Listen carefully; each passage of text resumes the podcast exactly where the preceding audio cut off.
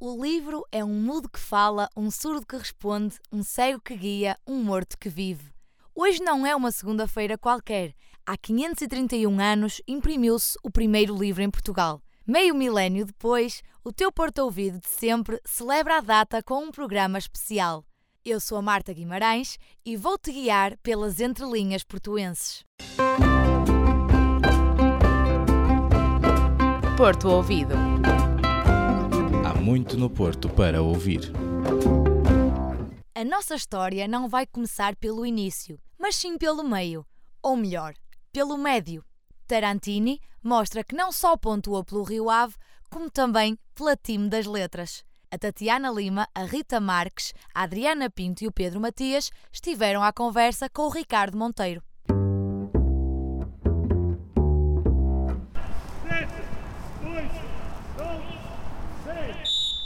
São quatro da tarde e o apito dá o marco de partida para o treino da equipa principal do Rio Ave. Os conselhos do Mister, o apoio entre colegas de equipa e a vontade de serem mais e melhor. Mas é efetivamente o futebol um mundo de histórias bonitas e finais felizes? Crente de que nem tudo é fácil, Tarantini, capitão do Rio Ave, dá a conhecer o seu livro. Bem, a minha causa é um, é um, é um projeto de. tem como objetivo despertar uma geração de, de pessoas face a um problema real que é um, as transições de carreira no, no desporto. Um, o que fazer depois do adeus. A Minha Causa é o título do livro do jogador, que promete fazer com que os jovens sonhem, se desafiem, mas que, sobretudo, concretizem aquilo que querem. Despertar uma geração de esportistas um, e, sobretudo, descobrir que, mais do que despertar uma geração de esportistas, despertar uma geração de pessoas para, para uma. Um, através de uma história de vida que espero que, que inspire muita gente há alguns livros direcionados para, para esta temática, mas sobretudo no futebol existe muito pouco escrito sobre isto. E em Portugal um, isto também serviu um pouco também para talvez de colmatar um pouco esta, este problema que é real. Olha, tenho, um, tenho recebido imensas, imensas mensagens desde que lancei o livro, porque há um feedback muito relacionado com o livro em si, enquanto alguma coisa física. Um, ainda hoje de manhã tive duas palestras em, eh, em paredes e já recebi, já tenho no meu telemóvel algum feedback dos miúdos e uh, muitos deles uh, não têm nada a ver com o futebol e acabam por ver também no, no livro há uma inspiração para aquilo que é um, alcançar objetivos. Licenciado e mestre em Ciências do Desporto, jogador de futebol profissional e com um livro nas bancas, Tarantini, de 34 anos, prova que, para ser, não basta ter talento, é preciso esforço e dedicação.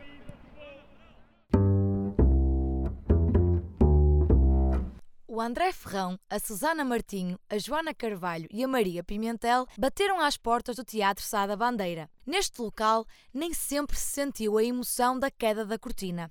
Mas afinal, o que era antigamente aqui?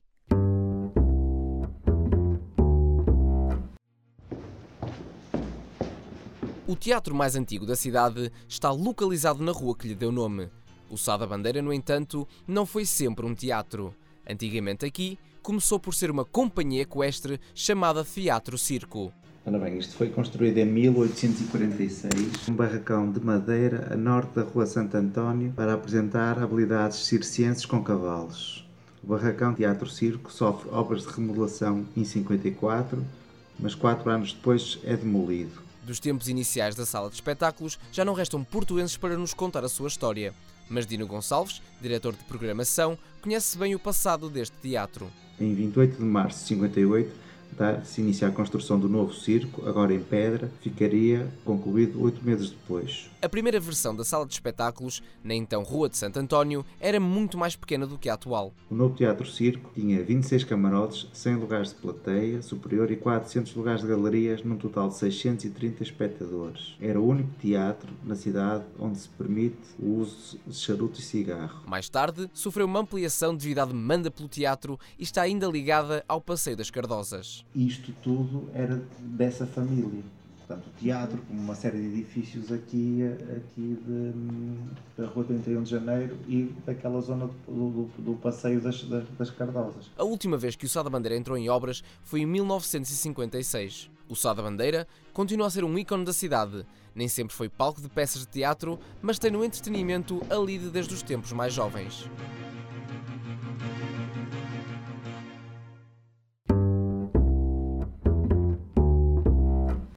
Saramago, Pessoa, Torga, Sofia de Melo Breiner são clássicos que ainda hoje os cidadãos da Invicta leem. A Júlia Aguiar, o João Couraceiro, a Inês Pinto e a Karina Lopes foram à boleia da literatura portuguesa entranhada no dia a dia dos portuenses. Tempo, vontade e assiduidade são palavras-chave.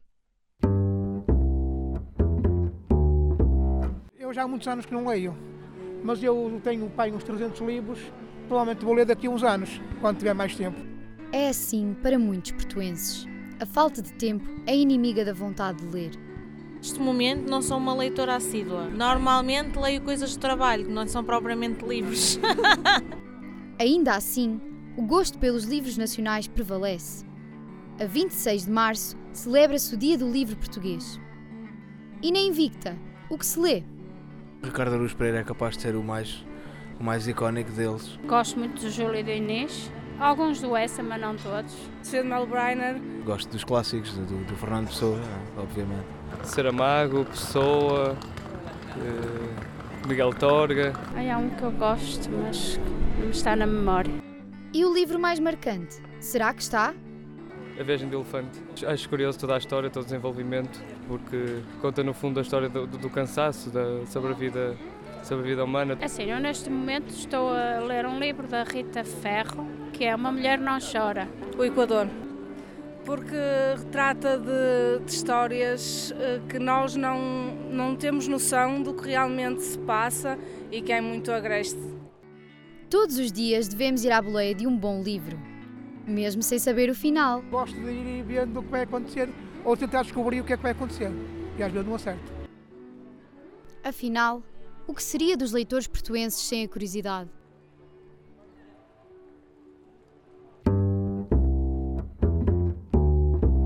Já que falamos de livros, não podemos esquecer de mencionar aquele calhamaço que fica encostado na estante, mas que dá tanto jeito nas horas difíceis: o dicionário. A Sara Pires, a Rita Pereira, o João Malheiro, a Inês Saraiva e a Ana Rita levaram a conhecer ou a reconhecer mais uma das típicas expressões que constam no dicionário tripeiro.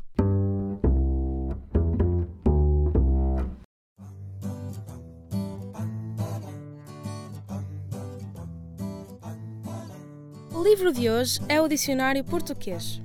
Num dia de briol, o Porto ouvido andou a Budes para testar o conhecimento dos portuenses.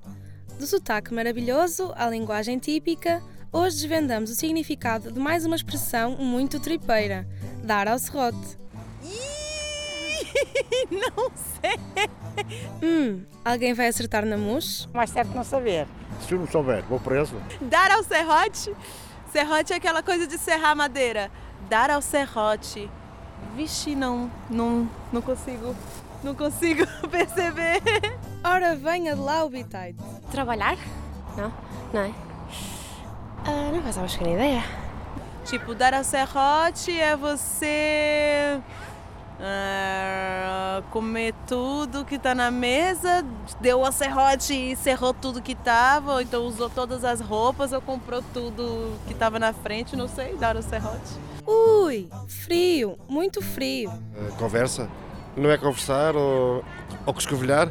Está a aquecer. Dar ao serrote dá duas coisas. Há o trabalhador que trabalha com o serrote e há quem conversa muito dar ao serrote. Estão a dar o serrote, estão a dar a língua. Bisbilhotice, estar a falar uh, de coisas, digamos, fúteis, uh, inúteis, que não dizem respeito à, à pessoa. Dar a língua, dar ao serrote, conversar.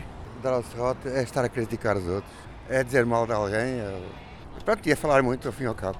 É falar da vida dos outros. Dar aos serrotes, se calhar, é cortar na, na casaca, como se costuma dizer, mas quer dizer, é estar a falhar, falar da vida alheia. Boa! É isso mesmo.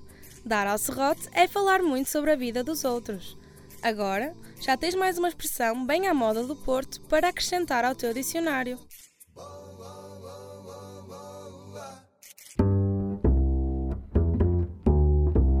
Obrigada por passares mais uma segunda-feira do nosso lado. Agora vai e aproveita este dia para ler um livro, seja ele um romance, uma poesia ou até mesmo um teatro. Mas cuidado, não te percas, porque para a semana há mais um Porto Ouvido. Porto Ouvido. Há muito no Porto para ouvir.